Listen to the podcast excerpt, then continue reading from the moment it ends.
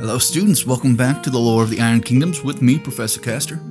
Today, we're actually going to be doing a little overview of the Warriors of the Circle Orboros. And, of course, we are going to be going just over the lore. Uh, we will be getting into the actual units and solos and characters in these particular warrior models uh, the following weeks as we go along, just because there are so many warriors that fight for Circle Orboros that is going to take us a while, and we have to go through each of their particular, well, types. And when I say types, of course, I'm talking about the Wolf Wolfsworn, the Tharn, and Blackclad General models as well.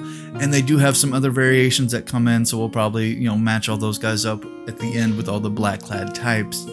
So, um, before we begin, if you do enjoy this course, please like, subscribe, share, download, do all your normal stuff that you would normally do, and let your friends and fellow gamers know about this particular series as well, just so we can keep this steam train rolling. And another uh, thank you to Privateer Press for letting us read their phenomenal lore, as always. And let's begin. Warriors of the Circle Orboros. The Druids of the Circle Orboros can call upon a diverse fighting force in times of need one that is vastly different than those of their enemies, yet no less capable. Their martial forces are composed of low ranking druids, numerous warrior families that have served the druids for generations, and various savage people throughout western Immoren, with whom they have developed long standing relationships. These groups, though not as numerous as many of the Circle's enemies, make up their numbers with skill of arms, hit and run tactics, and deep knowledge of the wilderness and fierce devotion to the Druids' causes. Wolfsworn tribes. At the center of the circle's fighting forces are the packs of Wolfsworn, clad in armor and draped with wolfskin. These toughened wilderness warriors are drawn from families in isolated villages within the wild places of Western Immoren who owe the fealty to the Circle Orboros. The Wolfsworn are greatly feared by their foes, for they are adept at hunting and slaying enemies of the Circle. The Wolfsworn have ancient traditions of service to the Druids of the Circle, and in return, the Druids protect and shelter their families in the remote and clannish wilderness communities.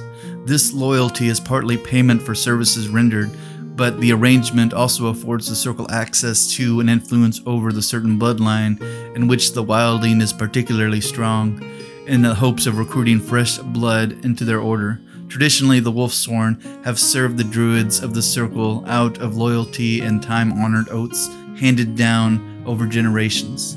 However, in order to join the ranks of their brethren, all Wolfsworn warriors must demonstrate skill at arms and the ability to survive in hostile wilds. Some of the spearmen and reeves among the Wolfsworn are more mercenary and less committed to the cause, but all must obey Blackclads. Although the majority of Wolfsworn are ordinary humans, a number of isolated tribes have consented to undergo transformative rituals that forever change them, altering their forms and allowing them to enter into a deep communion with their totem animal. These warriors, known as Warpborn Skinwalkers, are among the most dedicated Devourer worshippers among the Wolfsworn. Tribes who volunteer to undergo the transformation are typically descendants of the bloodline tracing back to the time of Mulgar. In past generations, the first of these tribes adorned themselves with clothing fashioned from the skin of predators in the belief that doing so would bestow upon them a measure of the beast's power, and they see the transformation as a fulfillment of beliefs from these ancient times. Skinwalkers do not succumb to the madness that affects warpwolves.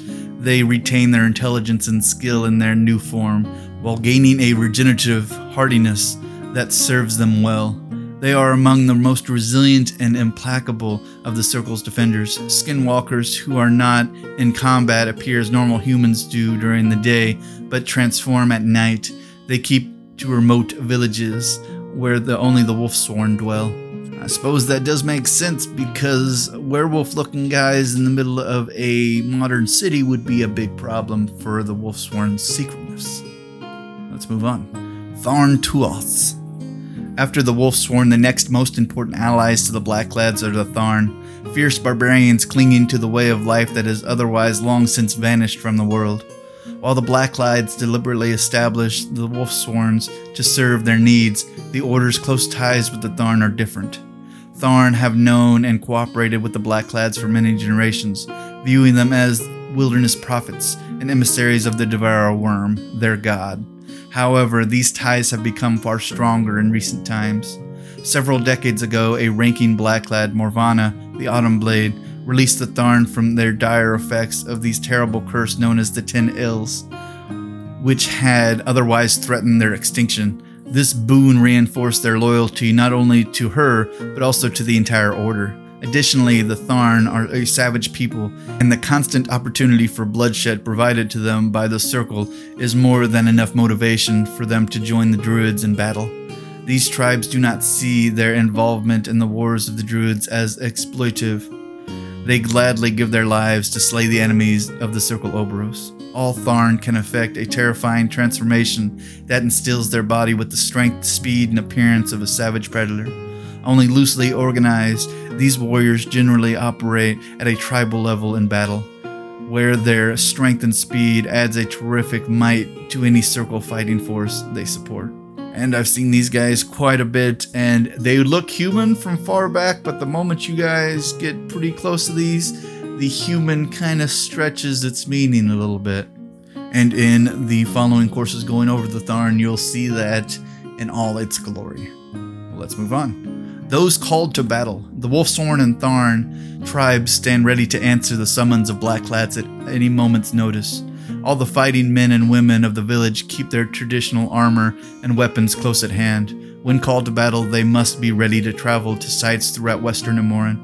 Though the members of a given tribe may seldom stray far from their hunting lands, in times of war they are expected to go wherever they are needed. Fighting for the Circle Orboros has spread the Tharn far beyond their traditional homeland in the Thornwood Forest. Tharn warbands accompanying the Blackclads are often left behind following a battle, where they serve as a natural barrier to the Order's enemies. The Tharn considered any territory they inhabit as their own and therefore worth dying for. Those who intrude on these territories must be ready to slaughter whole tribes of these savage people, a task few have the daring to attempt. Though both the Tharn and the Wolfsworn are called upon to fight for the Circle in times of need, neither group is privy to the greater goal of the Druids. Rather, they are given a specific task, usually involving the destruction of the Circle's enemies, and then set loose like hounds on the hunt. Individual bands of Tharn and Wolfsworn may originate from far and wide across the Druids' territory, and although they may fight alongside one another, individuals tend to stay their respective communities. This gives Circle armies a very scattered and disjointed organization compared to many of their enemies. Instead of facing arrayed ranks and formations, enemies of the Circle confront a savage horde of fearsome warriors, many of them taking on horrific and bestial forms, flowing across the battlefield like a living thing. And yeah, these guys, there's not really any rhyme or reason to most of the units or the most of the fighting force warriors of these guys uh, when they come at you, they're coming at you from every direction, and most of the time it's surprising. With most of the more modern groups, you can cut off train lanes, you can you can come up with strategies to take them on because supply lines are a thing, but with Circle, that has never been something that's been accustomed. These guys are wild of the wild in the wild and wild in, in the fights they do. So, yeah, these guys are a perfect example of nature itself. But that would conclude just going over a quick overview of all the warrior classes of Circle that we're actually going to be going deep dives in.